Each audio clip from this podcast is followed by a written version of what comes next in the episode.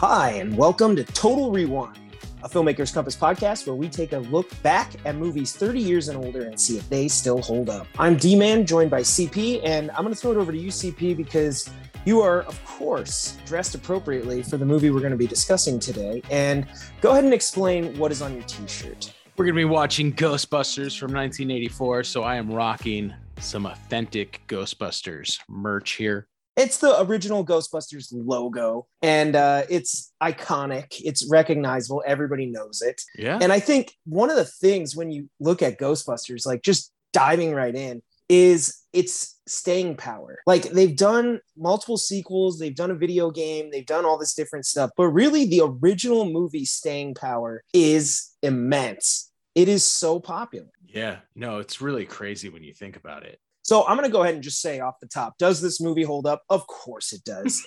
Uh, we don't need to wait. You don't need to wait to the end of this one to know that I love Ghostbusters. It's one of my all-time favorite movies. I watch it every Halloween day. That's how I end my night, and I watch it you know throughout the year whenever it's on you know it's it was one of those movies that you know back when people used to flip through channels on cable if ghostbusters came on i was stopping On that note, thanks for listening to this episode, everyone. Apparently, we don't need to discuss anything. no i mean ghostbusters just is one of those movies where it really holds up in almost every imaginable way that is a true testament to even the effects in the movie which we'll get to in a little bit but wow i mean it's just a great film first of all i'll throw it over to you culturally speaking ghostbusters is everywhere I, I don't really know if I have anything to add to everything you just said. There have been two Ghostbusters movies, and we're getting ready for a third one to come after the original. There have been at least two television series. The cartoon was books, amazing i used to have Um, ghostbuster sheets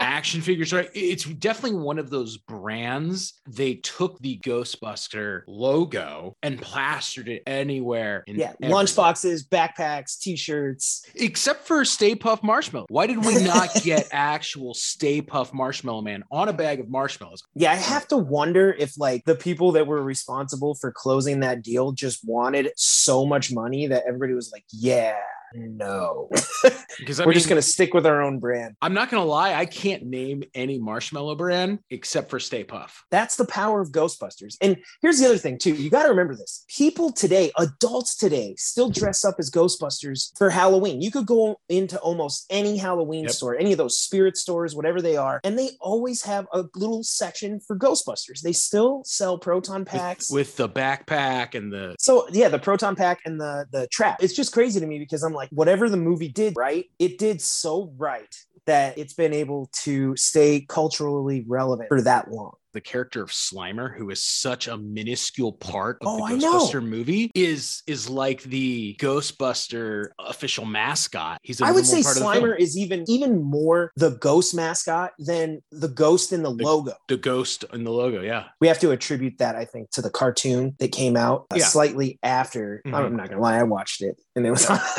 dude, I'd still I- watch it if I could find the reruns. as a kid, I loved it. And I think back now, I'm like, was that show even any good? I don't know. Slimer was super popular. I had the action figures. Ghostbusters was pretty sweet. So, cultural relevance, we cannot move on from that topic until we talk about two things the line, who are you going to call, which Fair is the butt of jokes. People have said that line for decades now. There's prank phone calls. And True. of course, the, the answer, if anyone ever asks, well, who are you going to call? Even if you mean it, like, oh man, I got to get my car fixed. You're like, who are you going to call? They're like, Ghostbusters. Of course, you can't, Very true. you cannot let Very that true. line slip by without saying it. And the second thing is the song, which True. also has Halloween playtime every year. So has Yep. stayed on active playlists every year, but is also incredibly catchy. True. because I didn't know this, but they had no idea that this song was going to blow up like that. Oh, really? Yeah, I guess like they had commissioned this guy to like write a theme song. And I don't even know if they originally intended, I, I can't, this I don't know, but I'm not sure if they originally intended to use it in that montage sequence in the middle of the movie. But I think the song ended up just being so good. They're like, yeah, put it in the movie. Like they were just using it, you know how like artists write like promotional songs for films, especially back Yeah. in the day. It was an opportunity for an artist to get a plug attached to a big movie. Yeah, it is definitely one of the best movie themes. Yeah, it's incredible. I don't know if you've ever seen when I think it might be in the second movie, but there's also like they dance to it. It's great. like look that up. Just look it up. It's fantastic. So I mean, in terms of just the impact Ghostbusters has had, think about it this way: the kids in Stranger Things season two dressed up as Ghostbusters, and of course they're in the 80s. It's 84 in the movie, but sure. just doesn't escape us. I don't know. We got the new one coming out in about a month, and we're going to take a look at that. So stay tuned. As we uh, continue our love fest here, we got to talk a little bit about the effects in the movie and its story structure. As far as the effects go, what's your opinion? Do they hold up? As we were getting ready for the episode, was reading that Ghostbusters essentially had the highest effects budget of any comedy ever. Wow. Okay. I think it's really weird. There is so much of the film that is again kind of oozing 80s. Yeah. Right. With a lot of these 80s movies we watch, part of the fun is getting to, you know, go back to that time. And Ghostbusters does that so well. I think most of the effects hold up really, really well. I think yeah. especially the spectral ghost stuff is really good. There's the claymation sequence with like servants of Gozer yeah, that I dogs. They look that was gonna be my major gripe. I was like, there's any shots that really stand out as as me being like that dated poorly it was there's a couple shots of the claymation dogs that just don't look good but it's almost like in comparison to the like puppeteering shots of those same dogs which look incredible. Yeah those are good. There's some shots with all the matte work of the building yeah right? I, mean, I mean even there's a shot that i was actually really blown away with where you're playing tricks with the camera where you see from ground level the cars and the people of new york running and the stay puft marshmallow man walking into frame. Oh yeah. i mean it looks really good. Like they really do a lot of things. There's deep stairwells, there's sides of buildings blown off, there's ghosts flying all over Manhattan, in and out of hot dog vendors, and they have cool actual visual effects or practical effects like the taxi driver when he turns around he's all dead yeah like they yeah. do a lot so well they do everything that you expect from kind of special effects back in the day it's quite impressive and i love that they just like the effects are solid, but like Slimer, for instance, that whole sequence where they're chasing him through the hotel, which is so good. So much fun. we came, we saw, we kicked its ass. I mean, there's just so many good lines. So many good lines. But even that sequence, what's really neat to me is like, obviously, they're using kind of like an opacity translucent effect for Slimer. And yet, for some reason, I think our minds are tricked because he's a ghost. We don't actually know what he should look like.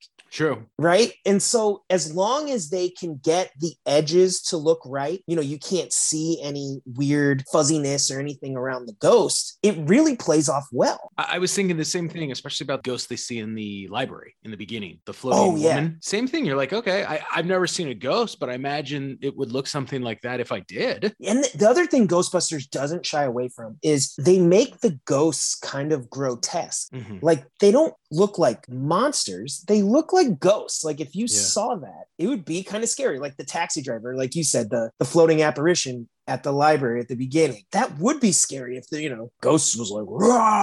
You're, I'd be like, oh shit, uh, count me out.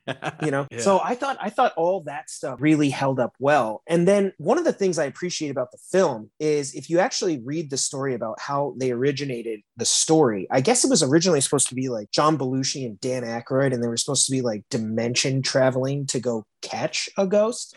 I, I did read something, and I think they were supposed to use magic wands. Yeah, it was going to be like Blues Brothers with like ghosts and interdimensional travel and like all this shit. And I think one of the things that helps the movie age really well is they actually ground it in a story about essentially like entrepreneurship. True. Which is, it's really just like a couple of guys that are kind of have a good business idea. I mean, the villain in the film is the EPA shutting them down. Yeah, right. Like it's bureaucracy, it's it's governance, right? At the end of the day, Gozer shows this up. This man has no dick. what a great line. Like I still laugh at that line because he's like, Yes, Your Honor this man has no dick. and then he's like, that's what I heard. he's like, I don't know for sure. Just so classic. Like, as far as effects and stuff go, I think the, one of the biggest pluses the movie does is it, it grounds the movie in realistic setting. They drive a car, not like a spaceship, right? Mm-hmm. Their proton packs are practical. They fit on their backs. So it looks great. You know, I think they even, one of the great things about the movie is almost everything they do, they have a joke about, right? I think Ray pulls the car up to the station and Venkman's like, hey, you can't park that here. And then he's like, oh shit, it's one of our guys. yeah. And when they have the proton packs on, like they're standing in line at the elevator, the guy's like, someone saw a cockroach on 12. So basically, they're just playing it off like they're exterminators, which they are, but for ghosts. And I think that really helps the movie age well because if they had done that kind of like interdimensional travel, it might have been I know we talked another episode about like some portals and this and that. They don't they don't play that well. And that movie came out like three years after, three or four years after Ghostbusters. Mm-hmm. Aside from the great special effects, I think we can't talk about this movie without acknowledging the amazing cast. Oh yeah, all A A plus. comedic geniuses as the Ghostbusters. The supporting characters are great. Rick Moranis is hilarious as just the most unlucky human being on the planet. Yeah, what's um, his name? Tully, oh, Louis Tully. Yeah, hilarious. Probably even because, Sigourney Weaver was great. Yeah, and, and probably because Ramis and Aykroyd wrote this with their friends in mind, they embody those characters so well, or really those characters embody those actors so well, right? I mean, could anyone Definitely. other than Harold Ramis be Egon?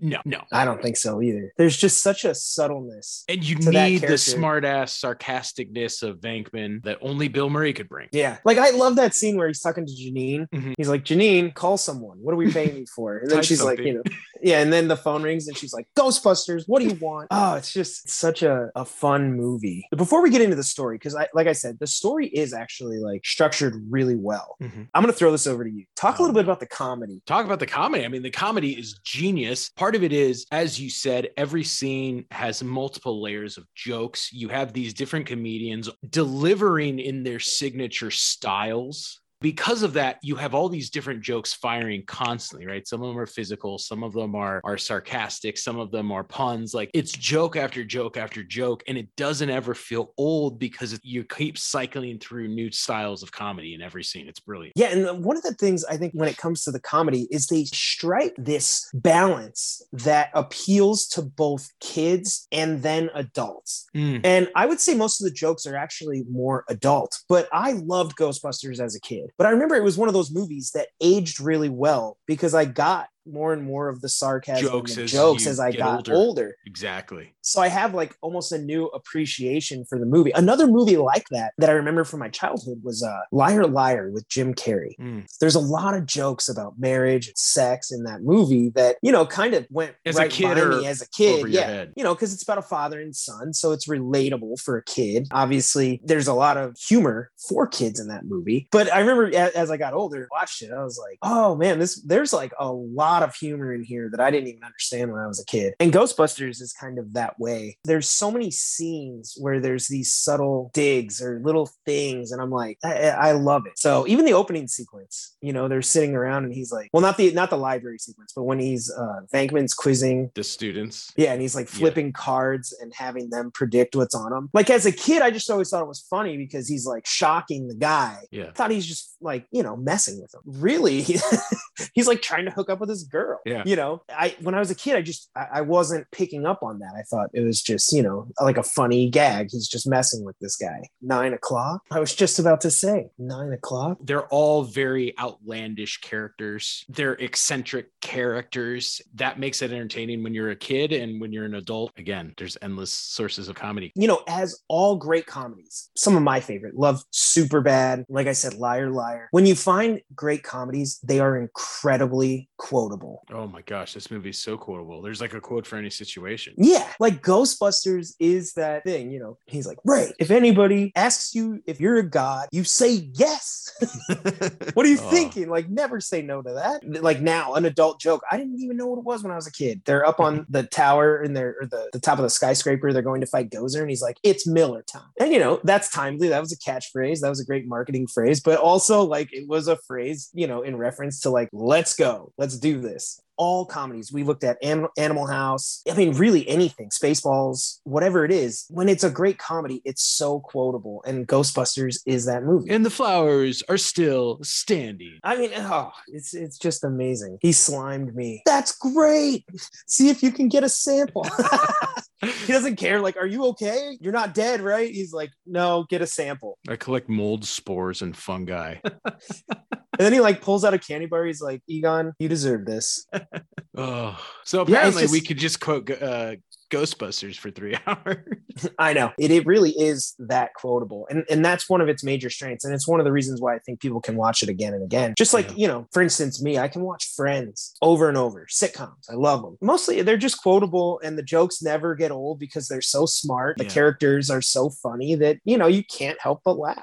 Now let's take a look at the story. A lot there. I mean, as you said, what one of the strengths of this film is it is a complete story. It's actually grounded in a good story where we test these characters and we push them outside their comfort zone. More importantly, for an audience, it's something that we can relate to in the sense that we have all, whether you are a small business person or not, you can deal with the frustration yeah. of bureaucracy, which is what they're doing. Yeah, like I love the scene. They're like eating Chinese food, and he's hmm. like, mm. "Yo, I'm gonna need some cash to." Take out Miss Barrett, and they're like, "This is the last of the petty cash," referring to the Chinese food. And then he's like, like hits Ray, and he's like, "Hey, hey, chew your food, like enjoy this Chinese food," because I mean, we are so screwed. Like you said, like if you're a small business owner having to like wing it, yeah, so story wise something that I, I, think works really well is they have this parallel between the entrepreneurship right and the bureaucracy that runs in tandem sigourney weaver miss barrett and gozer yeah. and they all pinnacle together and i really appreciate how the story is building but they're connected like literally rick moranis and sigourney weaver's characters end up becoming gozer's minions dogs i mean it raises the stakes because you're like, you don't want to kill those dogs. And they even acknowledge that later. Doesn't Ray say something like, oh, barbecue so dog? Like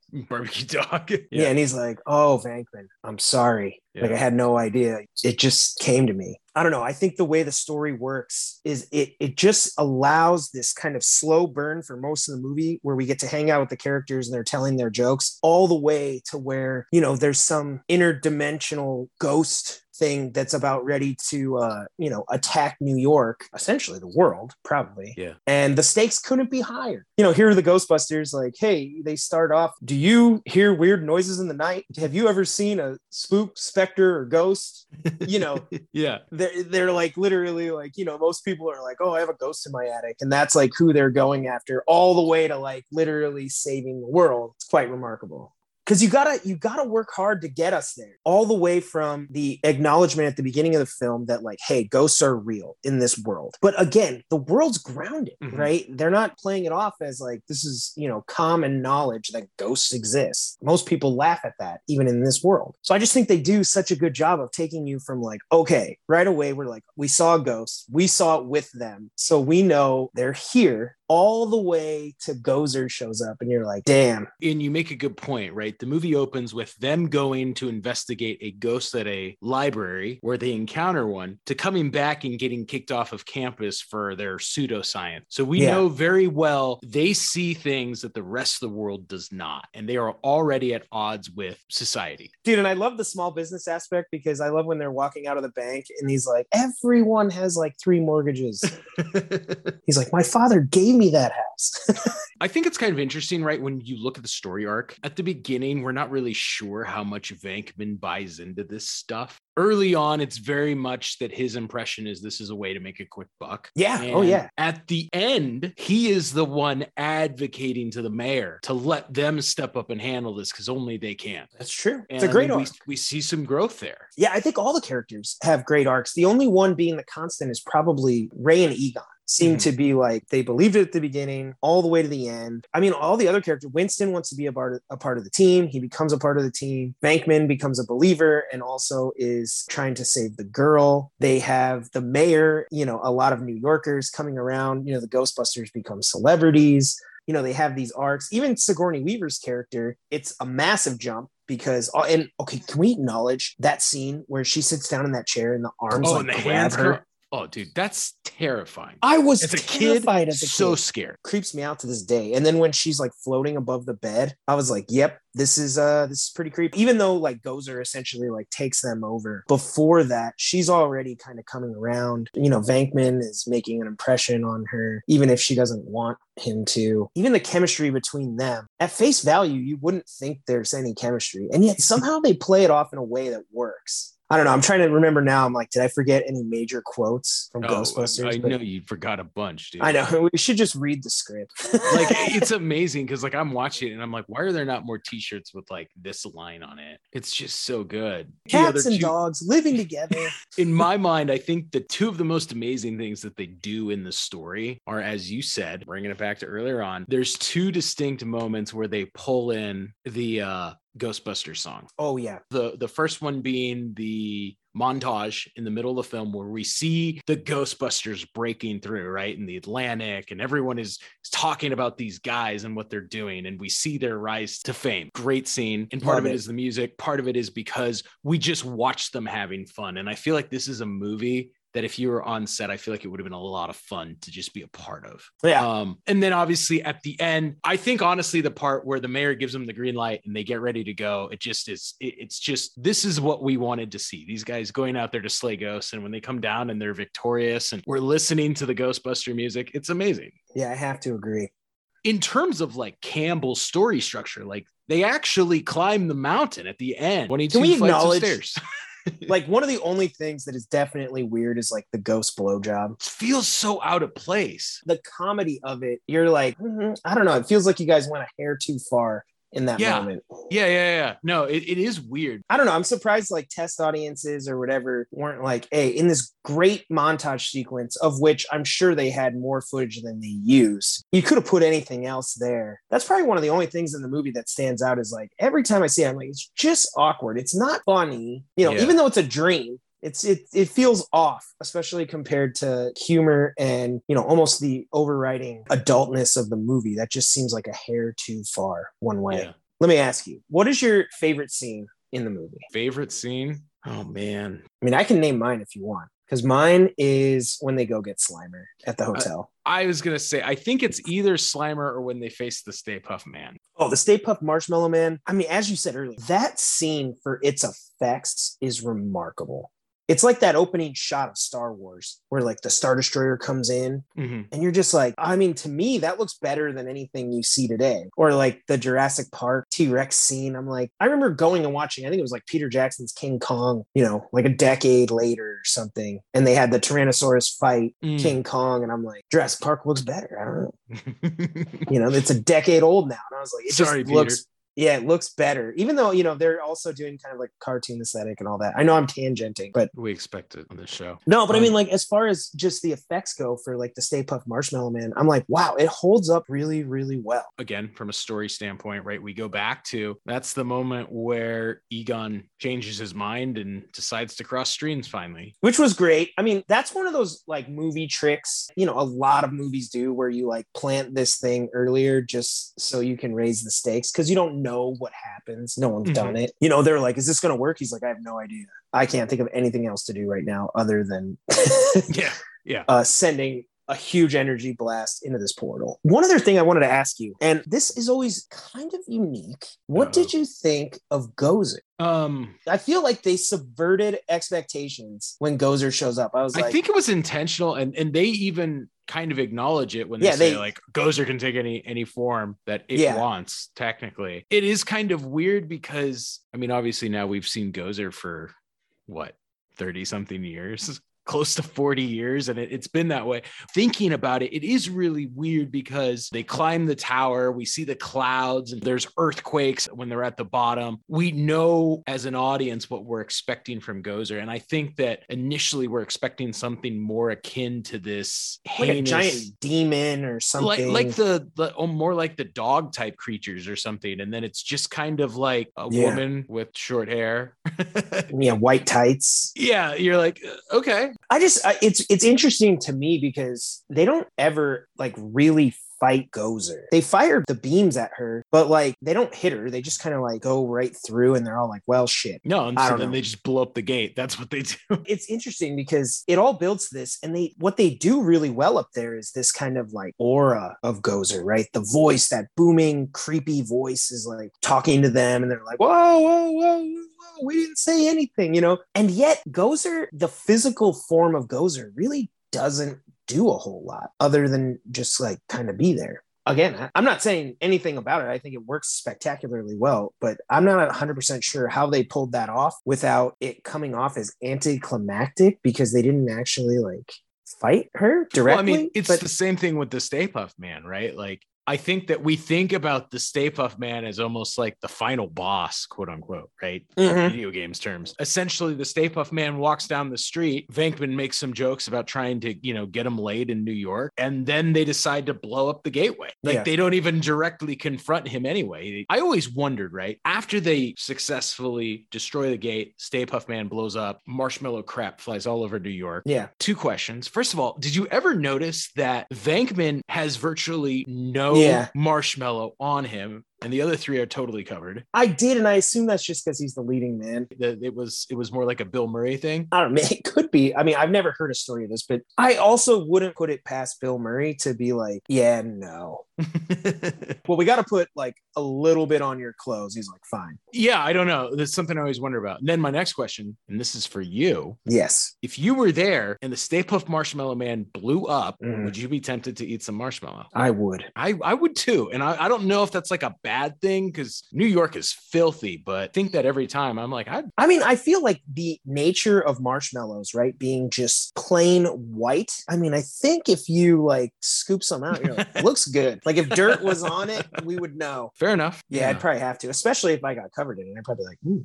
That's good. I just think about that every time when I'm watching it. I'm like, yeah, I'd definitely eat my body weight in marshmallow. Also, oh, I wanted to point this out. I don't know yeah. if this ever like I noticed this actually this is weird. I noticed that I've seen this movie so many times and because I was being critical of it, I never thought about it. But if you watch the beginning title sequence when it like shows the exterior of the library and then it says Ghostbusters with the logo, it says Ghostbusters with Ghost and then Busters underneath it. It's stacked. Even though I think almost every time you ever see Ghostbusters, it's one long word. Oh, you're right. I never thought about that. Yeah, that's it. No, that's a good point. I don't know. I just was watching it and I was like, huh, I never gave it much thought, but is a little different. Also, I have to say this scene just because I love it. Now, now we're just fanboying. I love audience. when they're I love when they're walking in the library in the basement and they're just walking and like a bookshelf falls over and then Ray looks up and he looks at both of them, and Venkman's like, first time, like first time an entire bookshelf's ever fallen over next to you. The sarcasm is just, you so know, I do, I do have symmetrical book stacking. He's like, You're right. No human being would ever stack books like this. it's um, so good. I consider Ghostbusters to be essential Halloween viewing. And I know we're now past Halloween, but I watched it then. I want to know why do you think the studio chose to release it, first of all, in June, and they're releasing Afterlife in November? It's almost like they're making a conscious effort not to make this be a Halloween film. That could be. I know that Ghostbusters in 84 was, I, I, believe it was the highest grossing movie of that year. If not, it's top three. I think they were positioning it at that point. Jaws and Star Wars had already solidified the summer blockbuster. And I, I don't think they wanted people to associate it with like horror I think they wanted them to see it as a blockbuster. This is right around the time where like blockbusters were really starting to take yeah. over the yeah. summer from about May till maybe August. or you know, yeah. school goes back, whenever that is yeah essentially i i would guess that's why. Now when you ask me why would they move afterlife to november i don't know if that had anything to do with the pandemic. If um, i rem- recall i thought afterlife was again supposed to be released in the summer. Yeah it might have been and again they might have wanted it to be considered in that because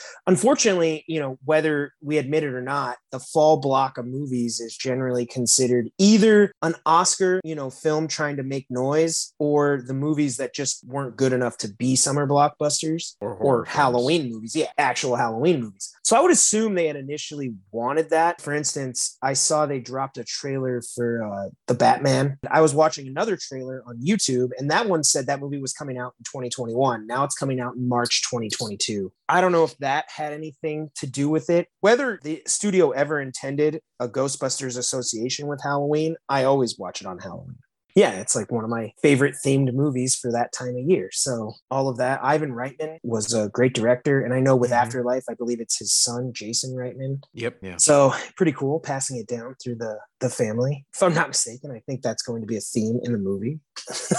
the trailer is correct in any way. Last question before we kind of wrap up. I know you've seen it because I've watched it with you. Why do you think Ghostbusters 2 doesn't recapture the magic and the quotability and the just fun? I think that fun is the word that summarizes the Ghostbuster film best in the same way that the first one does. I think it's the spirit of it. There's something about the Ghostbusters being really down on their luck, but in a negative, Mhm. where in the first one, you know, they have they sit on the steps at the I think it's N it's either NYU or one of the universities. And he's like, you know, Venkman's like, call it luck, call it Yeah.